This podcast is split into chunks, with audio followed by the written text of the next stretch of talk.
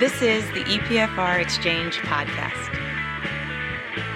All opinions expressed by Cam Todd and our podcast guests are solely of their own opinion and do not reflect the opinion of EPFR or Informa, its parent company.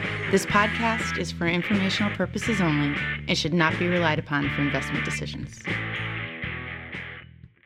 Hi, everyone, and welcome to the EPFR Exchange Podcast. My name's Todd Willits, and I'm joined by EPFR's economist Cameron Brandt.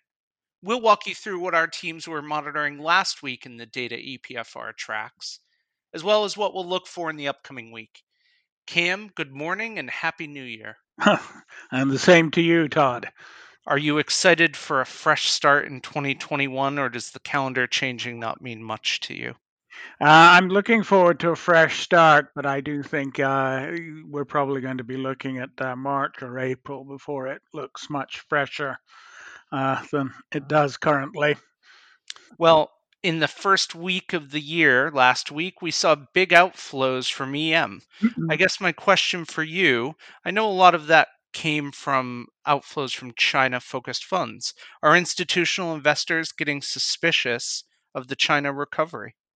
Um, I, I, think that the institutional investors uh, would still, in general, say uh, China is going to lead uh, the, the major economies out of the pandemic induced downturn. what they are getting suspicious though, of, though, uh, is a Chinese market where strong retail interest uh, has uh, driven sort of average uh, the average level up to, uh, I think it's uh, certainly over a decade high in recent weeks. Um, and you know, and I think they're right to be cautious. They're quite apart from the uh, sustained retail interest, which certainly didn't end particularly well in mid 2015. Um, there are some major policy shifts uh, by Chinese authorities towards uh, some of the better known uh, tech plays. Um, and China is going to be resetting, hopefully, from its perspective, I think, uh, its trading relationship with the US. Uh, under the incoming uh, administration of Joseph Biden. Um, so there's going to be a fair amount of uncertainty uh, in coming weeks, both at the stock uh, and sort of geopolitical level. So uh, taking the profits on order and stepping back a bit, I think, is is you know a sound move. Do you think there's anywhere else that we're seeing this? Um, it's not a hedge, but taking some of the profits off the table. Are there any other asset classes where that could be at play?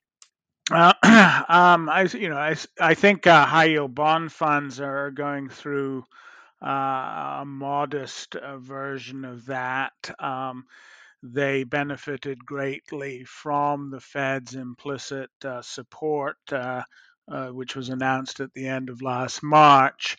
Um, but I think that the risk reward calculation, even with that support, is beginning to make uh, investors feel that they might want to take some of that particular money off the table and rotate it to other areas. As you bring up the US, it seems like it was much ado about nothing this week as uh, coronavirus uh, deaths started mm-hmm. to peak rioters break into the US Capitol, the Democrats take over the US Senate. What's going on? Are there is there just no more interest in the US from the investment community? Um, I think uh, it's more a question of the investment community uh, certainly tries to be a forward-looking group. Um, you know, the the Trump presidency and its its uh, final days has has largely been discounted, um, and I think uh, you know in investment terms. Uh, what is more important is to look ahead and try and position uh, yourself for uh, a new administration with clearly very different priorities um, and uh, a U.S. and global economy that uh, should be unshackled by rising vaccination rates. Well, let me ask you there has been obviously a lot of talk over the last, well, four or five days now about both options 25th Amendment or impeachment. Uh, if either of those are to truly occur, and I know there's some questions around timing for both, uh, do we see a reaction out of the markets? Um, I think you would see a reaction out of the markets. Um, you know, markets have priced in uh, a fairly smooth start to the new administration, uh, much more consistent uh, policy making that uh, is, is, not idiosyncratic and partisan. Um, and for the Democrats to spend uh, the next few weeks uh, uh, creating a, a, final act for the Donald Trump circus, I, I, do not think would be well received by investors in the markets. Uh, it seems so. Final topic for this week. It does seem like the expectation yeah. of markets is uh, of increasing inflation over the next couple well next year two years uh, what what are you seeing mm. and how how how is that playing out in in the data we track Yes, now it is it is, is definitely popping up, um, eh, despite the, the the central bank narratives of fighting deflation and some pretty benign, indeed even alarmingly low uh, inflationary numbers uh, coming out of various uh, government statistical departments. Um, the mutual fund investors that uh, we track through their uh, commitments and redemptions have really held on to the idea that uh, this time you will see a more classical response to the combination of greatly increased um, money supply from central banks uh, and damaged, squeezed, um, retired supply chains um, uh, in the US and elsewhere. Um, the consensus seems to be the, the second half of the of the of this year, uh, and where we've been seeing it, uh, apart from the obvious uh, inflation protected bond fund flows, which have been uh, consistently positive and sort of above average levels uh, since the middle of last year um, is certainly in the past couple of weeks in renewed interest in uh, commodities, energies, and gold, energy and gold funds, uh, which all had significant inflows this past week.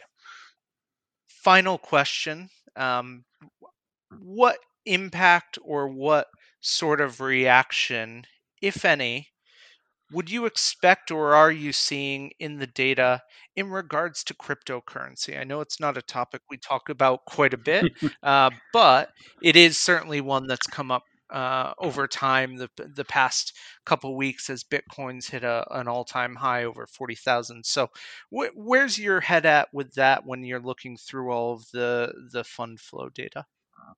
Um, to be honest, I may not be giving it uh, the attention it deserves, um, but uh, I think we will be looking at it in greater depth. And here I'm uh, preceding the question you usually finish up these podcasts with, which is what are we looking at next? Um, we are planning to take a closer look at uh, volatility um, both uh, in the year we've just left behind and uh, what we might expect in the coming year. Um, as you know, uh, the valuations of cryptocurrencies tend to mm, uh, swing very widely. Uh, and it's possible that as we dig into that, we'll sort of um, we may see that their impact merits further study. Uh, in fund flow terms, other than providing you know an alternative uh, destination uh, for people's investable uh, cash, we haven't seen an enormous um, impact so far. Uh, which is not to say that could not change uh, in the coming years. Um, and uh, of late, we've actually seen uh, flows into the conventional money market funds um, pick up again. So uh, there's not a lot of evidence, certainly in our fund flows, that people have abandoned uh, classical cash for cryptocurrencies just yet. Well, certainly a topic that we will be visiting throughout the year. Cam, thanks and have a great week. You too. Cheers. As always, you can find EPFR on LinkedIn and on Twitter at EPFR. To sign up to receive our EPFR daily exchange research we spoke about here, you can visit financialintelligence.informa.com. For questions or to suggest a topic for an upcoming podcast, you can email EPFR exchange podcast at informa.com.